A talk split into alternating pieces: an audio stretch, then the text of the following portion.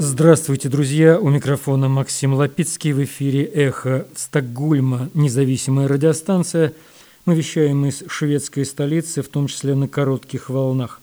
Были созданы в середине марта нынешнего года по инициативе шведского интернет-провайдера Банхов. Это случилось уже вскоре после начала российской агрессии против независимой Украины. И сегодня, 16 декабря, война продолжается 296 дней. В этой программе вы услышите очередной стрим правозащитника Марка Фейгина с советником Офиса президента Украины Алексеем Арестовичем с обычными для этих стримов вопросами положение на поле боя, положение с поставками вооружений. Также мы поговорим о переговорах, которые продолжаются о вступлении Швеции в НАТО.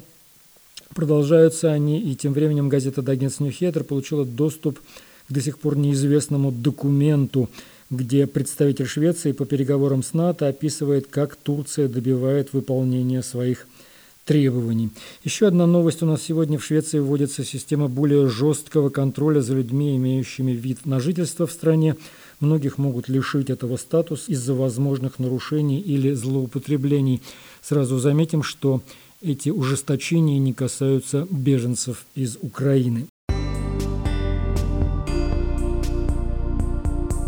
Итак, 25 ноября канцелярия правительства Швеции составила документ о конкретных мерах, предпринятых Швецией для реализации соглашения о ратификации шведского членства в НАТО Турции.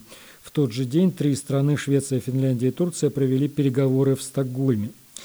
Газета «Даггинс Ньюхеттер» смогла добыть этот документ, который представляет собой список из 17 пунктов, они написаны на английском языке. Я использовал этот список, чтобы показать Турции и нашим будущим союзникам в НАТО, что Швеция серьезно относится к своим обязательствам и выполняет все предписанные пункты, пишет главный переговорщик Швеции с Турцией Оскар Стенстрюм в электронном письме газете «Даггинс Ньюхеттер». В этом документе неоднократно говорится, что Швеция предприняла несколько новых конкретных действий против рабочей партии Курдистана с лета прошлого года – Курдская организация объявлена в Швеции террористической, так же как в США и ЕС, и, соответственно, в Турции. Среди прочего, шведские власти теперь должны уделять больше внимания проблемам безопасности, связанными с РПК, а когда эти люди из этой организации обращаются за разрешением на проживание и работу, их дела, соответственно, рассматриваются с особым пристрастием. По этой причине недавно десятку человек не разрешили въехать в Швецию – а некоторые были вынуждены покинуть страну, говорится в сообщении. В то же время из списка следует, что и полиция безопасности, и полицейское управление в настоящее время проделали новый анализ ситуации, и он касается как раз роли РПК в угрозе национальной безопасности Швеции и э, в контексте организованной преступности также. По словам бывшего посла Швеции в Турции Микаэля Салина, он говорит об этом также в газете «Даггинс Ньюхеттер», пункты соглашения, заключенного этим летом в Мадриде, очень расплывчаты. И данный список мероприятий свидетельствует о том, что Швеция действительно пыталась реализовать все таким образом, чтобы это соответствовало описанию желаемой Турции реальности. Я могу понять, если глава НАТО Стольтенберг и другие страны НАТО считают, что Швеция зашла так далеко, что разумно требовать уже ратификации соглашения. Безусловно, есть надежда, что этот вопрос будет решен до того, как в Турции начнется настоящая избирательная кампания, говорит бывший посол Микаэль Салин. Впрочем, по нынешним прогнозам, одобрение шведского членства в НАТО не произойдет ранее июля будущего года.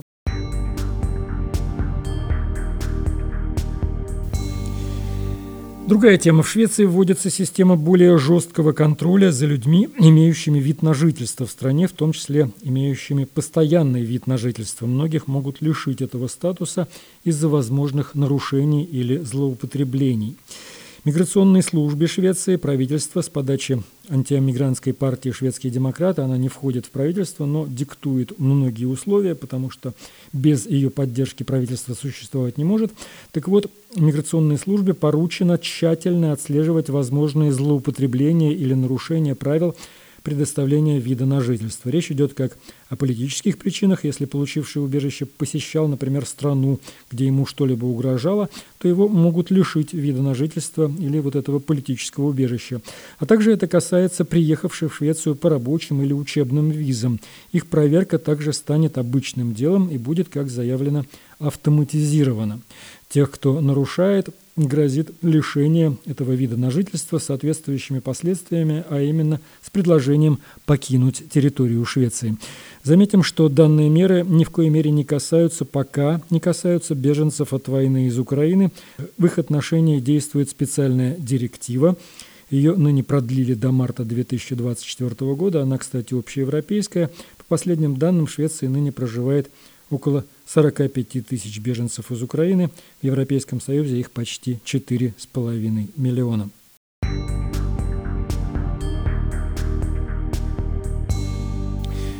Мы продолжаем передачу «Эхо Стокгольма». Напомню, что мы в эфире по вторникам и субботам на коротких волнах в диапазоне 31 метра, частота 9670 кГц, в 10 вечера по Киеву и в 11 часов по Москве. И, конечно, мы выкладываем программы на платформе Telegram, а также SoundCloud и Apple Podcast. И теперь у нас очередной стрим правозащитника и публициста Марка Фейгина, советником Офиса президента Украины Алексеем Арестовичем «Война. День 296». Дорогие друзья, рад всех приветствовать на канале Фейгин Live. Э, пятница, 16 декабря – Время 22 часа 1 минута в Киеве и 23 часа 1 минута в Москве. Мы проводим очередной стрим с Алексеем Арестовичем. Алексей, рад тебя видеть. Добрый вечер, Марк. День 296. День 296 войны, и мы проводим его вместе с Алексеем Арестовичем в пятницу. Надеемся, что те 73 тысячи, которые к нам уже присоединились, не применут воспользоваться возможностью распространить ссылку на этот эфир, призвать всех других, тех, кто в пятницу еще не смотрит наш эфир, присоединиться к нам.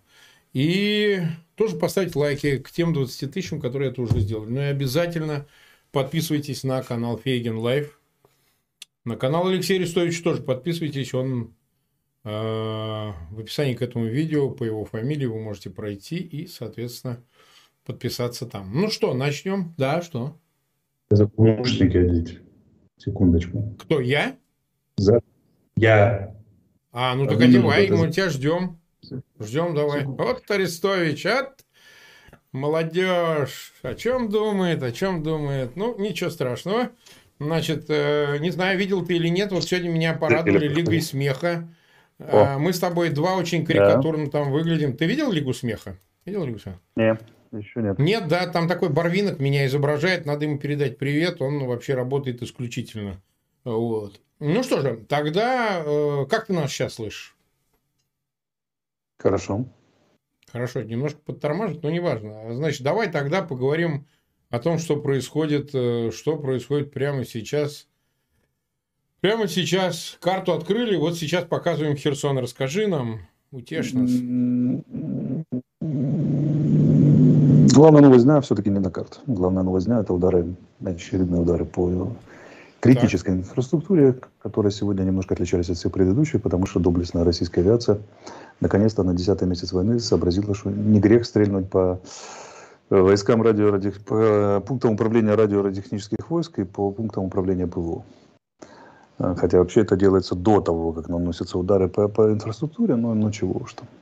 Они нанесли удары Э, в половину было меньше крылатых ракет воздушного базирования. 38 против обычных 70 в таких случаях. Было много калибров 22. Были пуски Су-34, Су-35, были пуски по ракет средней дальности, по, вот как раз по ПВО и по, радио, по радио, радиотехническим войскам. Не попали, сразу скажу.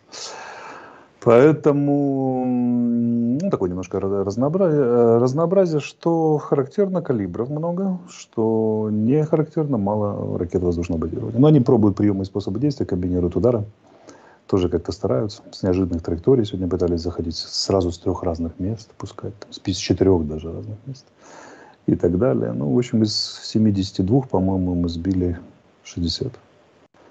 Или чуть больше 60. 80, 86%. 84-86%. Давай несколько буквально по ходу вопросов, чтобы их э, mm-hmm. не упустить. Если бы были патриоты, о которых говорится, что они будут поставлены, ну мы не ждем это, да? А выше был бы процент сбитых ракет или нет? Смотря каких ракет. Я думаю, вот они ты расскажи сегодня, нам, каких ракет. Они били сегодня С-300 еще, которые переделаны для стрельбы по наземным целям. Угу. И города, которые ближе к границе, такие как Харьков, они как раз под С-300 были, под ударами С-300. И по Днепру С-300 били сегодня. По объектам инфраструктуры били комплексами С-300.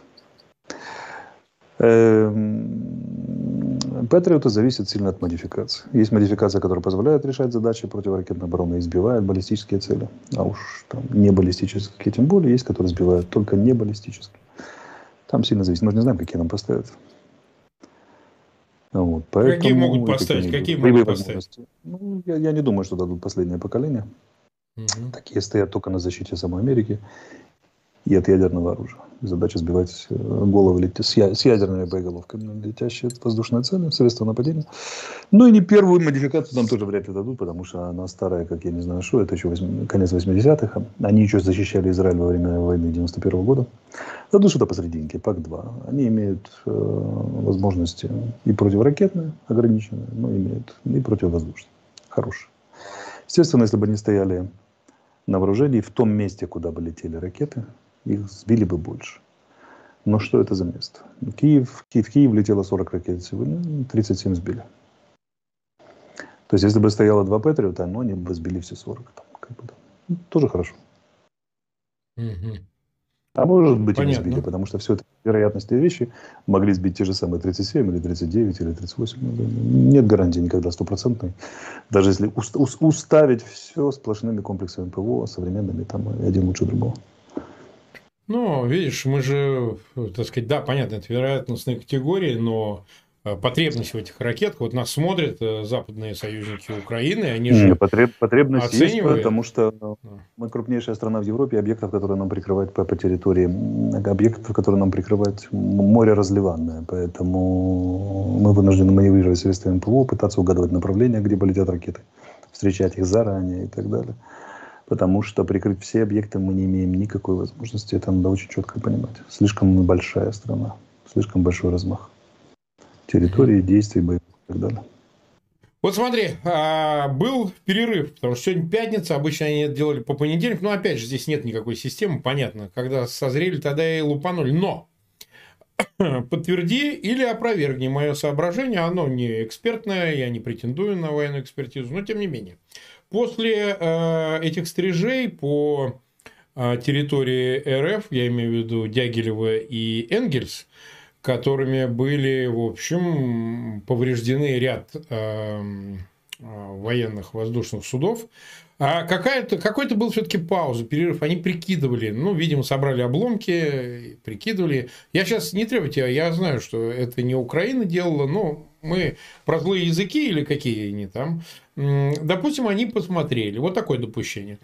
Посмотрели, сказали, а, вот у них много таких нет, или они там много не выпустят, нам не страшно. То есть в Кремль не прилетит. Допустим, это один ход рассуждения. Второй ход рассуждения, ну, все равно делать нечего, у нас больше ничего другого нет.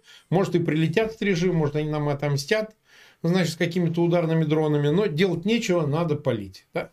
И, собственно говоря, решились на это, так сказать, и вот сегодня в пятницу запустили эти ракеты. Кажется Нет, ли тебе, да. кажется ли тебе, что им стоит ожидать сейчас ответного удара?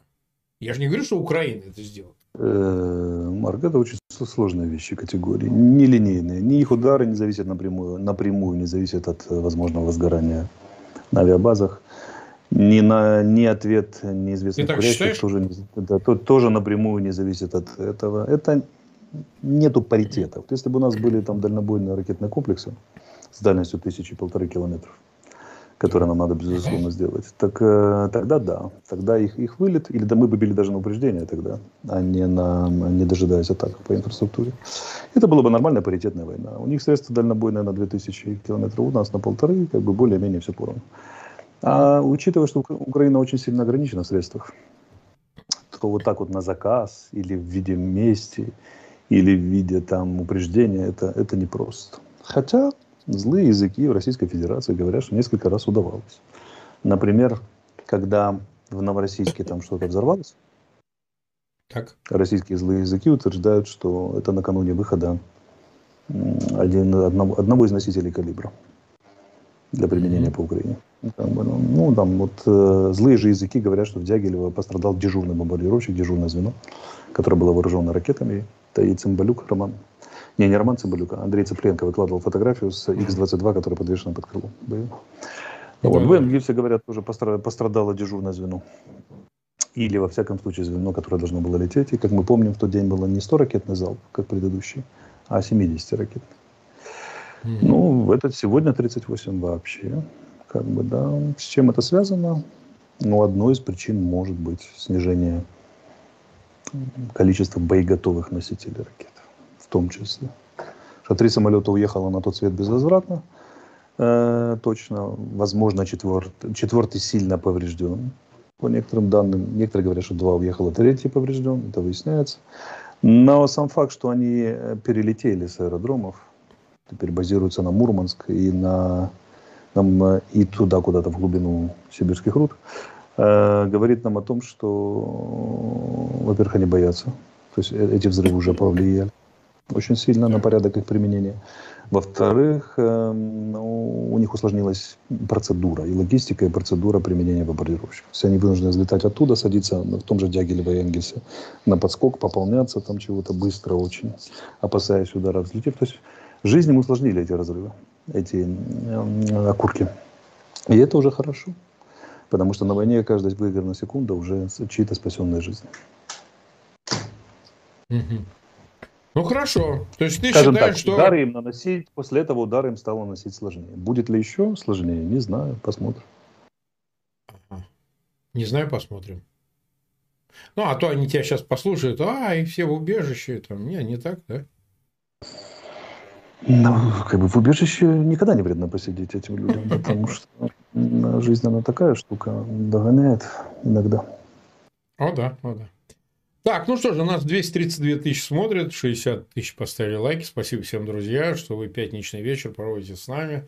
Это того стоит. Давай теперь, э, может быть, по карте есть у тебя какие-то новости? Какие-то самые общие? Ну, главное, главное напряжение на боевой линии как раз на Бахмут, Бахмут, Солидар. Там тяжелые бои. Так. Пехотные так. бои, боевые бои.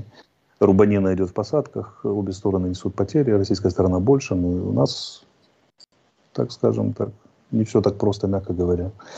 Э, вот, да. Бои тяжелые, интенсивность не падает, артиллерия, минометы, авиация, танки, там, карусели, все это работает по полной, да, там такая мешанина. И ну, ну, просто по интенсивности боев, чтобы ты понимал. Российская рота да. в среднем прибывшая на этот театр через три дня становится небоеспособной.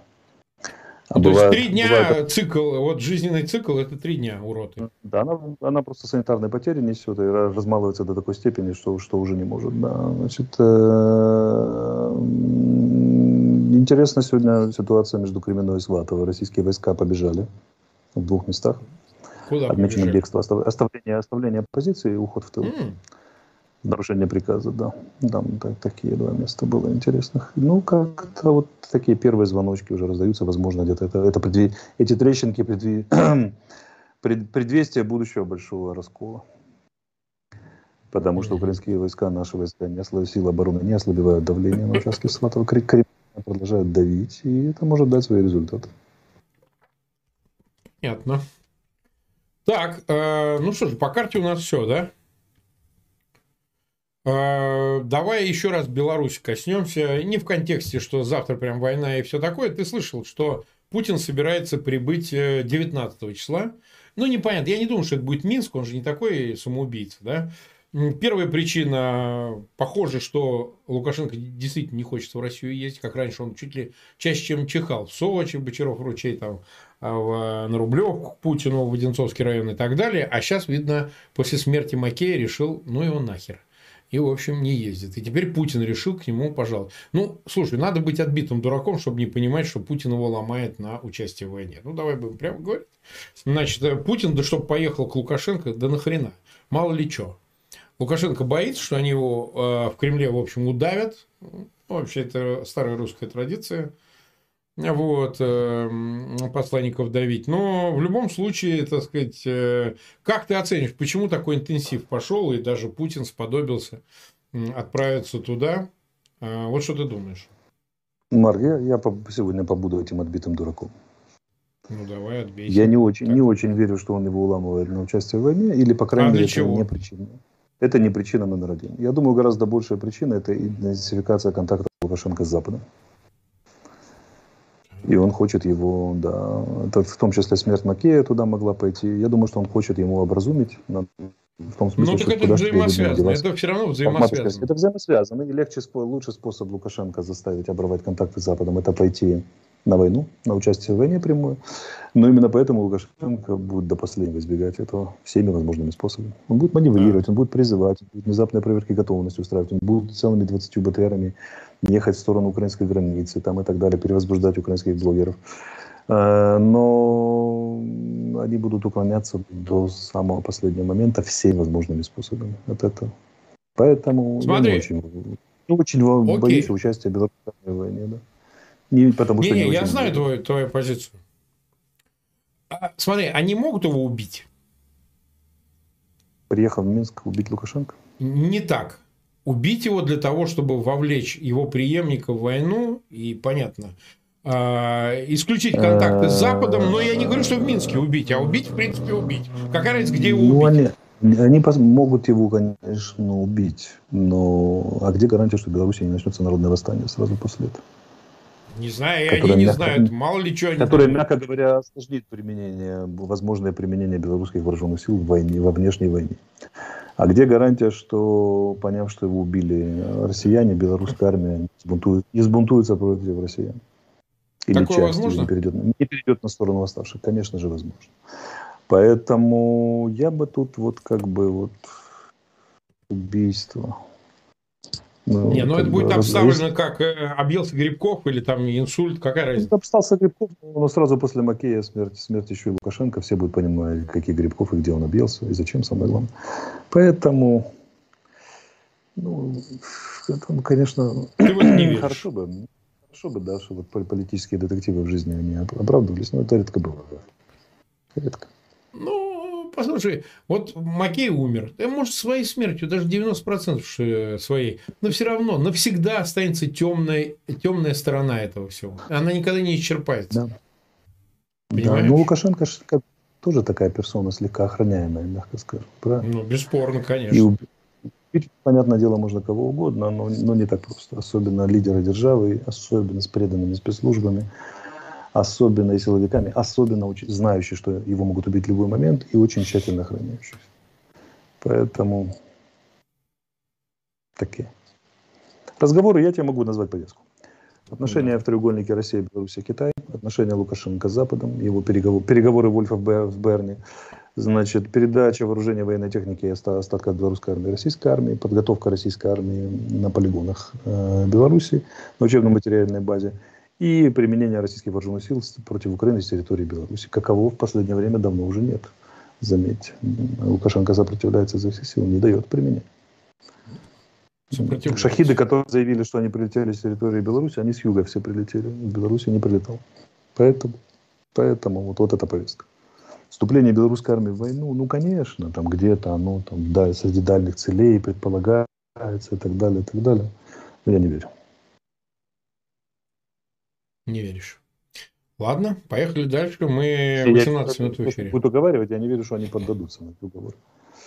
Не, я тоже думаю, что он не подастся. И поэтому там выбор либо его грохнуть, либо нет. По-моему, совершенно очевидно. Но представить себе Путина, отступившегося от э, затеи значит, входа э, с севера на территорию Украины без участия такого сочного резерва в виде вооруженных сил Беларуси, ну, тоже как-то верится мало ну, как бы дольше Марк, время. Давай, давай так, значит, вот эти 200 тысяч. Сейчас на территории да. Украины 200, 210 тысяч российского войска. Точно так. Значит, э, по периметру стоит 150 тысяч. Еще так? это уже мобики, которых нагнали и так далее, восстановленные части. Где-то там еще в глубине сибирских руд еще 50, 50-70 50 готовится. У этих всех мобиков э, по численному составу они восстановили разгромленные подразделения, соединения и части. А по технике у них очень большая проблема. И очень многих нет, снаряж... нет снаряжения. Где его брать? Ближайший источник – это белорусские вооруженные силы, белорусские склады. Склады очень приличные, достаточно много содержащие в себе, и больше 100 тысяч боеприпасов оттуда уже вывезены. Это седьмая часть того, что они в принципе применили по нам за эти 10 месяцев. Там еще есть какие-то 100 тысяч, подозреваю, и передача этих, но эта передача этих, это уже затрагивает напрямую национальные интересы Беларуси в сфере обороны, в сфере безопасности. И принять, принять решение о передаче такого вооружения военной техники, на которое не надо учиться, заметить, которое явно по качеству не иранского и так далее, может только глава Беларуси, ну, эффективно выполняющий его обязанности. И решение это принимают только два верховных главнокомандующих. Поэтому я даю 101%, что одной из главных тем повестки будет передача дополнительного вооружения военной техники. Потому что Путин прекрасно понимает, что белорусы воевать не хотят и не будут, как их не уговаривали. А если их э, заставить идти, это самое, перейдя на нашу сторону, они дружненько сдадутся, либо, либо передадут вооружение и технику не российской армии, а белорусской. Вернее, не, не, вернее, а украинской. А кроме того, эта же передача вооружения военной техники решает еще одну очень серьезную задачу. Первое, ослабление возможного протестного потенциала Беларуси, если народ сбунтуется и армия перейдет на сторону народа однажды, и народ придет к власти. Законно избранные правители, то белорусская военная группировка будет очень сильно ослаблена. А ведь она будет немедленно направлена э, против Путина, против путинского режима после этого. То есть они ослабляют себе этот фланг, ослабляют еще одну проблему, забирая вооружение военную технику. А второй момент, ну, еще и в этом смысле, что если она станет вдруг белорусской армией дружественной украинской, чтобы не усиливался наш потенциал, понимаешь, да? Они далеко да. считают. Поэтому они не, не верят Путин и российское руководство во втягивание белорусских вооруженных сил в войну против Украины. А вот необходимость существенного ослабления белорусских вооруженных сил, они верят. И именно этого они старательно добиваются. Но кроме того, им нужно пополнить реально свои войска. Потому что эти 200 тысяч, они, конечно, где-то там есть страшные, но половина из них с голой жопой, да, и с палками. А, проблемы с логистикой, которые они испытывают, проблемы с вооружением военной техники, с э, снаряжением, просто тупо элементарно с военной Так. Болеет сезонными ну. э, острыми респираторными заболеваниями, простите. Никто не может сказать, это ковид или просто сезонный грипп, потому что, причем на полигонах и в РФ, и на нашей территории, и вдоль нашей границы. Так что, ну, такое, как бы, да. Вот, вот, их, вот их бы снабдить бы чем-то, это задача номер один, прежде чем применять. А, вот. И догнать до по численности 200 тысяч не означает вооружить 200 тысяч и привести их в состояние готовности, готового, готового применения. Вот эту задачу Путин будет решать. А передача такого количества вооружения военной техники – это уже чисто дело ВГК. И, и Лукашенко вполне способен откупиться, по крайней мере, частью. Опять же, с тем, чтобы не давили на наступление в войну непосредственно. Это будет предметом разговора. Ну что ж, все равно ответа, зачем Путину тащиться э, в Беларусь, тоже все Потому равно что Лукашенко не едет в Москву, все очень просто. Ну, для этого существует э, видеоконференц-колл, и зачем, собственно не, не, говоря? Не, они не будут. Такие вопросы они не будут решать. Это надо лично Окей. пыхтеть, угрожать, там, шевелить ушами, там, перстами и заставлять там, прогибаться. Вспоминать э, грехи молодости, показывать папки с документами. А компром, компромат по телефону показывать делаешь такое, ты же понимаешь, да? Да не, ну понятно. Хотя, честно говоря, за столько лет уже столько компроматов друг другу показали. Ну, там мало ли что, что еще. А вот мы знаем, что твой представитель там в Стокгольме с кем-нибудь там опять, или Берни, гулял по парку Мон Монрепо и с кем-то там договаривался, да, опять. А, а, поэтому, ну, да. опять же, я хочу, хочу напомнить, что у Путина есть существенное осложнение по белорусской линии. Осложнение заключается в том, что во время саммита ШОС в Самарканде китайцы дали выше статус дипломатических отношений с Беларусью, чем с Российской Федерацией. И это одна из самых, если не самая головная боль Путина в отношении Беларуси. И вот ее он будет пытаться решать в первую очередь. Ну хорошо. А я думаю, что Лукашенко, а Лукашенко будет говорить, а мне китайцы запретили вступать в войну. Ха-ха-ха-ха. Иди договаривайся с китайцами. Ну, посмотрим. Вот смотри, из новостей последних Байден только что сообщил о скором, скором объявлении касательно поставок средств ПВО Киеву. Как сообщает пресс-пул, перед э, вылетом из Делавера в Вашингтон американскому лидеру был задан вопрос о поставках средств ПВО Украине. И дальше прямая его цитата. Вы услышите через несколько минут. Ну, минуты тикают, это было минуты вот тикают, ну, Ответил глава государства, не приводя. Валерий Федорович Залужный очень, очень четко указал, что ему нужно, чтобы победить. Да, да. Он сказал, про комплексы ПВО и ПРО, это, конечно, очень все хорошо. Но для того, чтобы выиграли россиян на поле боя, у у этих 200 тысяч и у новых 200, которые, возможно, приедут, нужно что? Нужно, чтобы у нас была компактная, мобильная, хорошо вооруженная, управляемая группировка, которая опережает по, темпам, по темпам развертывания российские войска, по переброске и по логистике. И вот это нужно обеспечить. Их можно и нужно бить, мы будем их, мы били их и будем бить дальше. Но хотелось бы, так сказать, как-то вот, вот опереться на наземную технику. Причем не только боевую, но и технику обеспечения.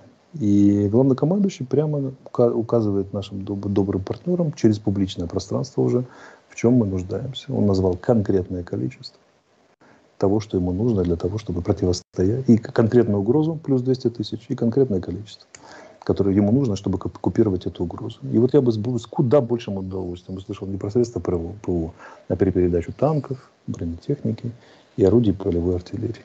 Вот с куда большим, поверь. Ну а да. также средства снабжения, снабжения бронеавтомобилей, там, средства разминирования, там, тех же мобильных разми- разминирователей там, и прочее, прочее, прочее. Уже все сосредоточились на ПВО, ПВО, ПВО.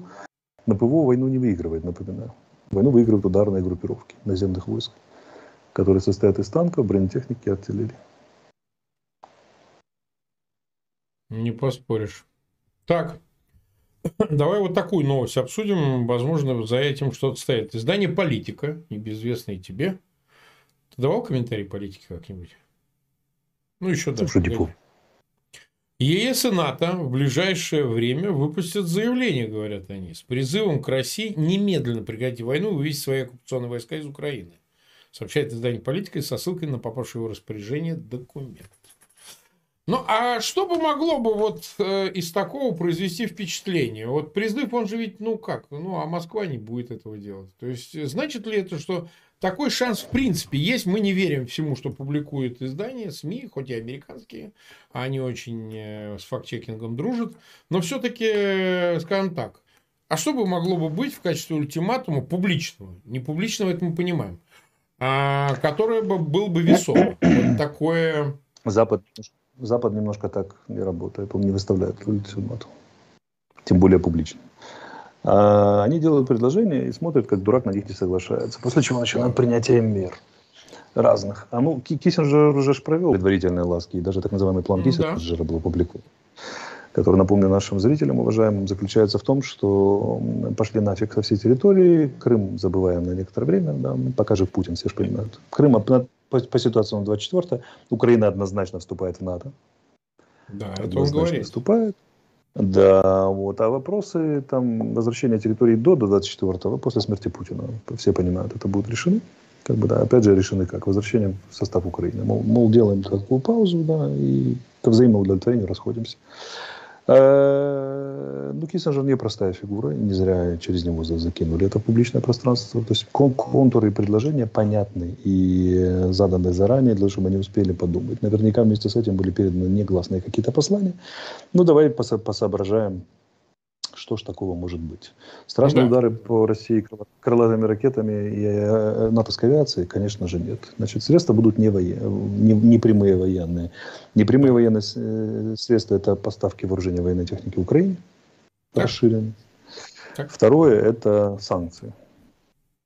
Из существенных элементов я вижу пос- поставки, на- начало поставки именно наземной техники в большем количестве, о котором мы только что говорили, то есть позволяющие Украине создать ударные группировки и вышибать российские войска собственными руками и ногами. А санкции, да, возможно, я думаю, что самым серьезным будет арест активов начала, передача их Украине. Так. Не на уровне риторики, не на уровне капельных вот этих арестов, которые уже частично произведены, там 10 самолетов, 20 кораблей, там, да, ку какие. А, например, личных активов ближайшего окружения Путина или российских олига- олигархов Мгм. и изъятие активов госсобственности крупных системообразующих компаний российских, типа «Газпрома», типа «Роснефти», типа там вот это все фигни. Ну и средства, я думаю, это подкручивание потолка по газу и по нефти. То Вместо 60 45, потом в перспективе 30, потом 25, и, и пока не сдохнете. Честно говоря, вот, при, вот прямо сейчас я не могу выдумать каких-то еще изуитских там средств со стороны Запада, которые могли бы вот решительно заставить Путина выводить войска. А, вот. Они просто знают, что Путин вытянулся в сверхусилии и сейчас попытается реализовать, грубо угрозу плюс 200, которые все станут 200. У нас уже бытует анекдот, что Залужный назвал эти плюс 200 тысяч для того, чтобы россияне знали, сколько мешков закупать в Китае черных. Но они знают, что они готовят наступление. Понятно, что они готов... хотят что-то сделать в годовщине войны, показать какой-то результат, считай 24 февраля. И просто его деликатно предупреждают, что тебе это не нужно. Ни применение иранских ракет, если они приедут, ни новое наступление, оно ни к чему не приведет. Если ты разумный человек, давай, выводи, и как-то будем договариваться. Но он неразумный человек, и это не первое предложение. Понимаешь, за поведением Путина и его товарищей стоит два очень серьезных убеждения. Первое убеждение звучит так. Российская история, история российского государства доказала, что, если, что сильной стороной России является 300 лет бить в одну точку. Вот в Европе менялись, э, вот они, например, справа, с левого берега Украины направо переходили лет 300. Э, ну, 200 так точно. Бить, бить в одну точку бить, бить, бить, бить, бить. В, эпохе, в Европе уже династии поменяются целые, эпохи сменятся. Э, научно-техническая революция произойдет, а они все решают одну и ту же задачу. И рано или поздно часто это приносило результат.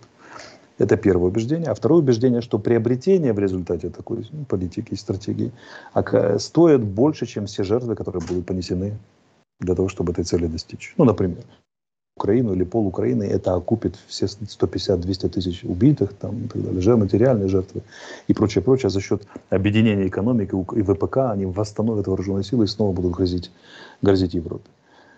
Да, поэтому и Натя злобной. Поэтому эти два убеждениями руководят. Они верят в длинную волю по Гумилеву. Они верят в необходимость вот сосредоточить все усилия, прилагать и пятое, десятое. И они готовы к этому сверхусилию, еще одному еще одному, о котором Залужный предупреждал, Сырский предупреждал, Зеленский предупреждал, Арестович предупреждал, все предупреждают, Кулеба предупреждал, Резников предупреждал, все предупреждают.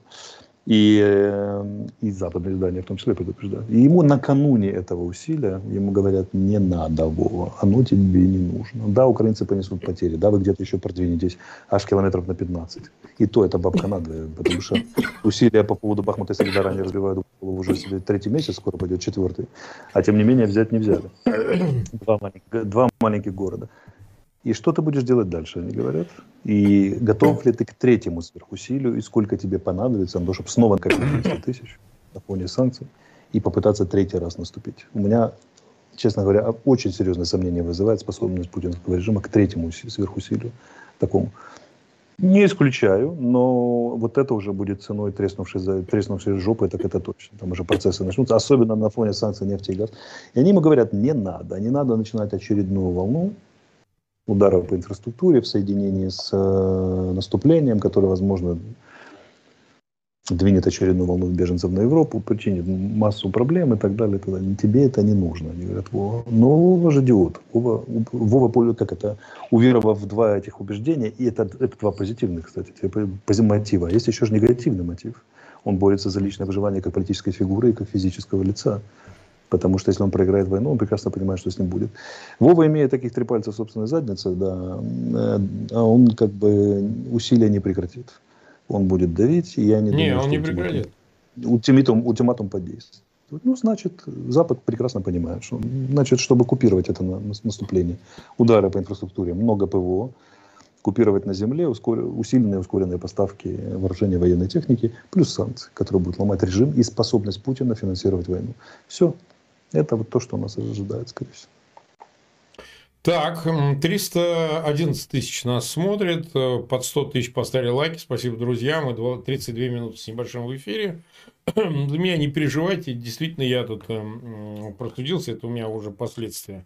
Мой кашель, все хотят меня полечить, женщины хотят полечить коллективно, так что... А, что ты думал-то? А так вот. Но, действительно, я кашляю не потому, что мне так сильно хочется, но сильно грипп у меня был.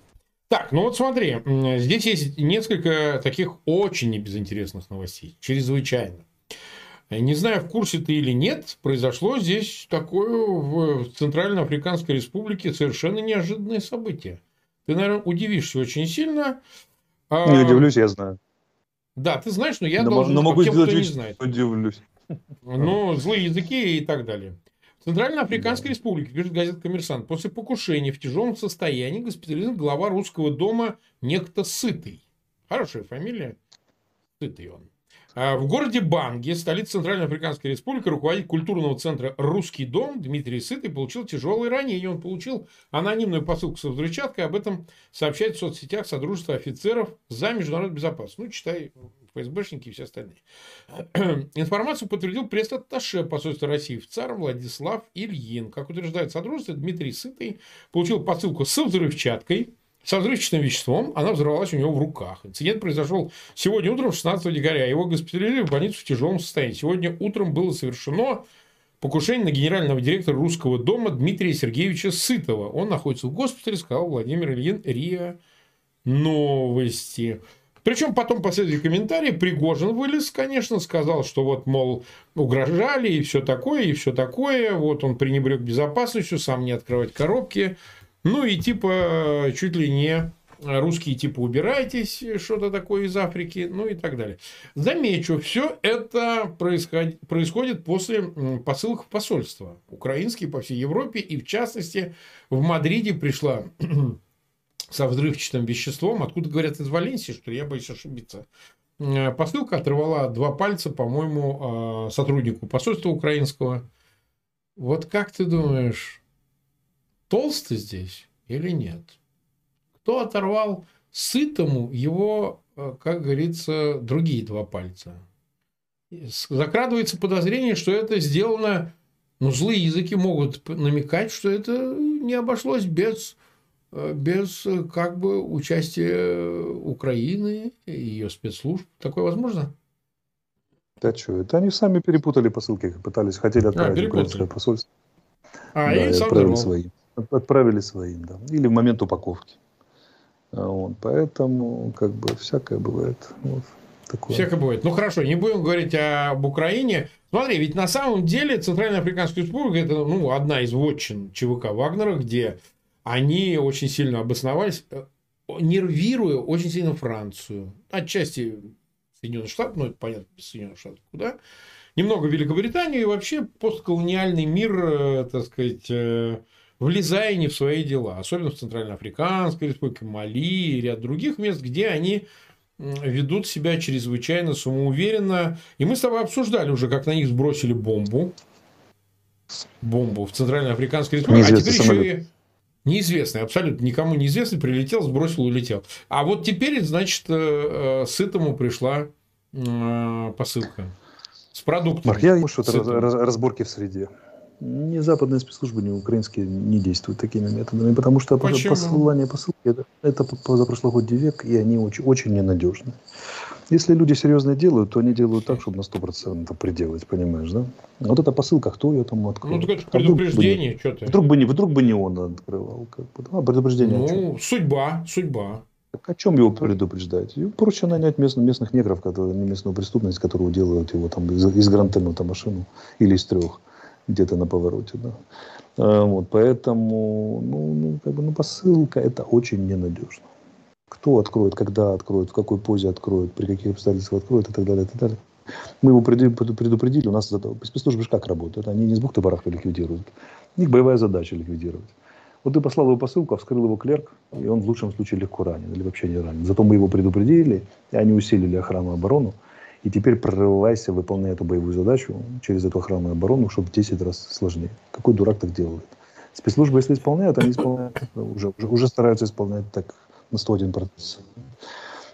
Напоминаю печальную судьбу многих лидеров Новороссии.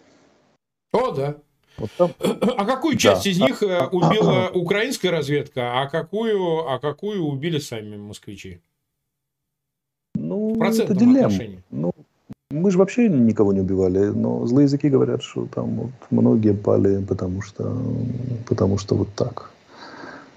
Это могут быть разборки в среде. Это могут быть афро африканцы послали им там, да, как-то вот сами, сами там прочее. Может, в ЦАРМе кто-то недоволен дележой добычи и так далее, и так далее. Но я прямо представляю французские спецслужбы, которые сидят и думают, давайте посылку пошлем. Пусть взорвется. Это не их метод. Они бы послали самолет с управляемой ракетой, если им сильно надо будет. Да, прямо в машинку куда-нибудь прилетело, и там, где он шашлычок ну, жрет. Еще не вечер, а, как говорится. Это да. Но то, что да, ну, посылка, это так вот, это для, для дилетантов, либо, либо для вот, для вот, для вот, для них самих, когда они сами себе, наверное, посылают посылки. Все. Где-то не поделили какой-то золотишко или бриллианты или еще что-то внутри. И начали посылать себе посыл, друг другу посылки. Скорее всего. Интересная версия. Интересная. Вот, поэтому... но, но а в украинские посольства они присылали ЧВК Вагнера? Ну, я не знаю, кто шлет, но ритуальные глаза убиенных собак, да, и там прочие, и прочие, прочие подрывы, ну это что... Ну, да. это же африканские, разумному, а, африканские Разумному культ. человеку в голову не придет, да, это надо быть полным идиотом, да, ну, еще африканские, там шаманов много на земле и разных судеб. Поэтому... Глаза собаки – это догомейский культ. Я думаю, что это как-то связано с жертвоприношением животных в Вуду, мне кажется. Может быть. Поэтому я думаю, что это все понятно, что за этим стоит какая-то российские спецслужбы, либо какой-то там Вагнер, либо еще что-то. Ну, окей. Ну и, ну, и конверты русского, главе русского дома в Центральноафриканской республике, прости господи, что там делать русскому дому? Прислали, Вообще подозреваю. Непонятно. Совершенно непонятно. Сильно подозреваю, что, что свои жена. Угу. Ну, хорошо, хорошо. Так, нас смотрит 320 тысяч и почти 40 минут мы в эфире. Последняя тема на сегодня – это станции девятый пакет, который худо-бедно, но все-таки все-таки ввели.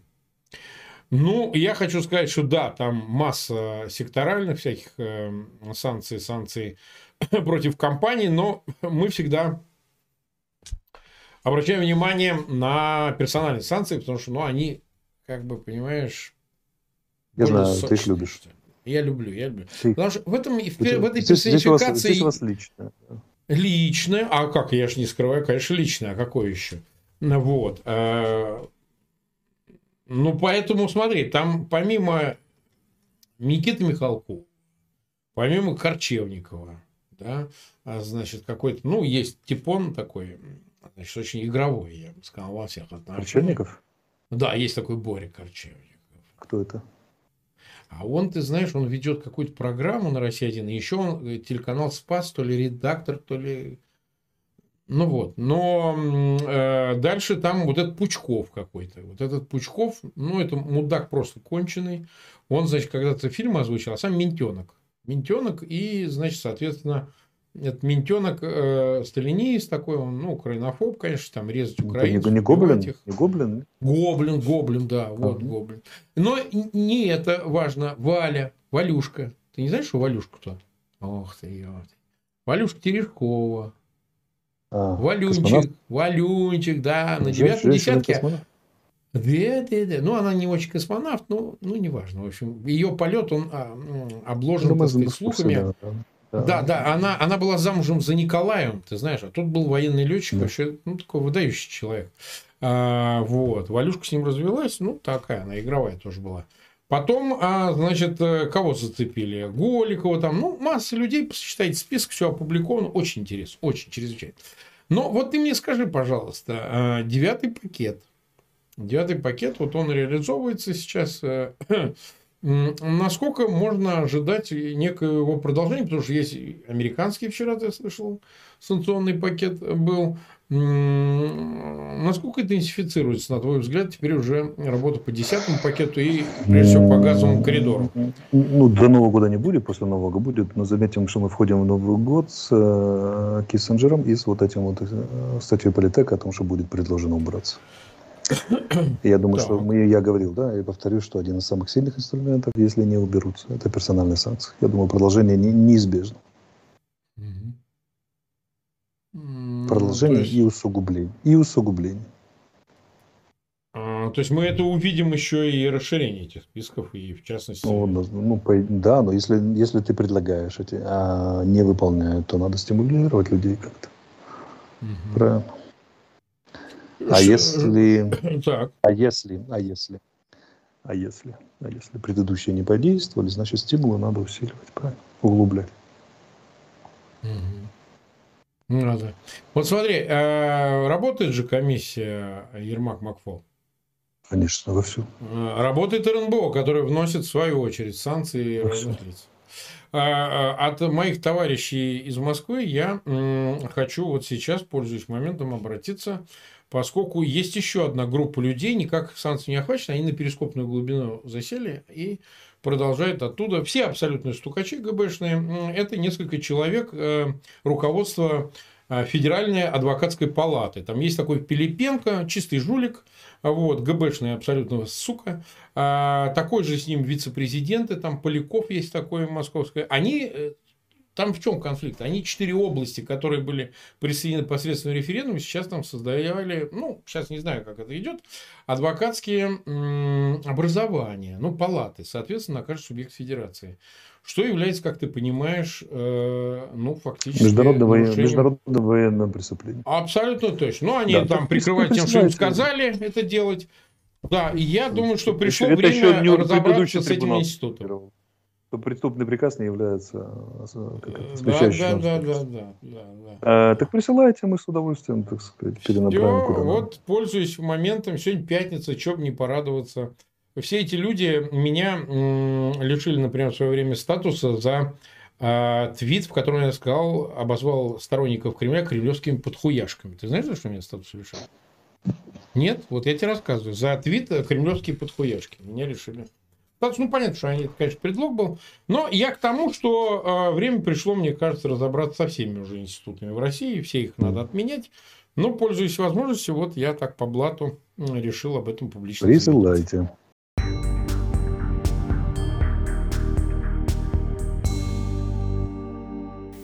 Это был стрим Марка Фейгина и Алексея Арестовича, который мы на «Эхо Стокгольма» транслируем с любезного разрешения Марка Захаровича Фейгина. Под финал у нас новая песня от группы ДДТ Юрий Шевчук. Песня называется «Стая». В комментарии к этой публикации Юрий пишет, что его украинские друзья, группа «Братья Карамазовы», у них есть песня «Маленькая стая», и он с их разрешения использует тот же самый рефрен. Всего доброго и мира желает Юрий Шевчук, и мы присоединяемся к этому пожеланию. До встречи в эфире, друзья. Кулаки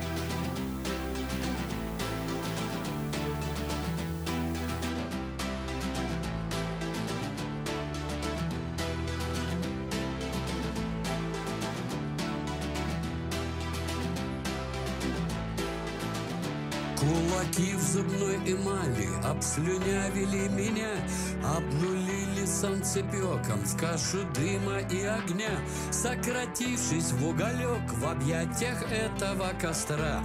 Мое сердце разлетелось на петарды фаера. У друзей на кухне мы одновременно говорим — Ждет на блюдах лето с кровью и гарнир прошедших зим. В феврале беда случилась, стала вечностью за час.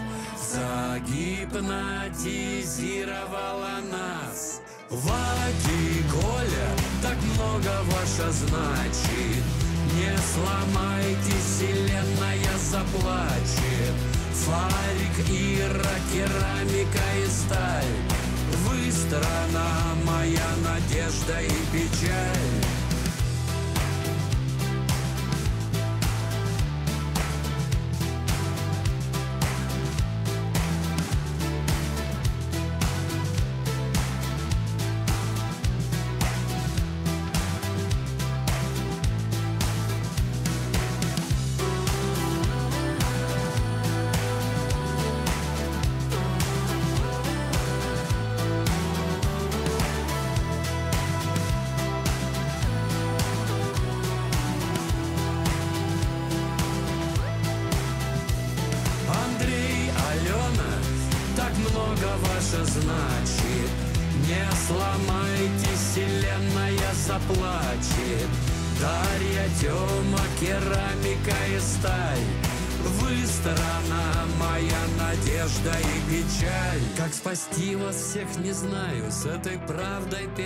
good. Пацифист и хипстер Ваня Записался воевать.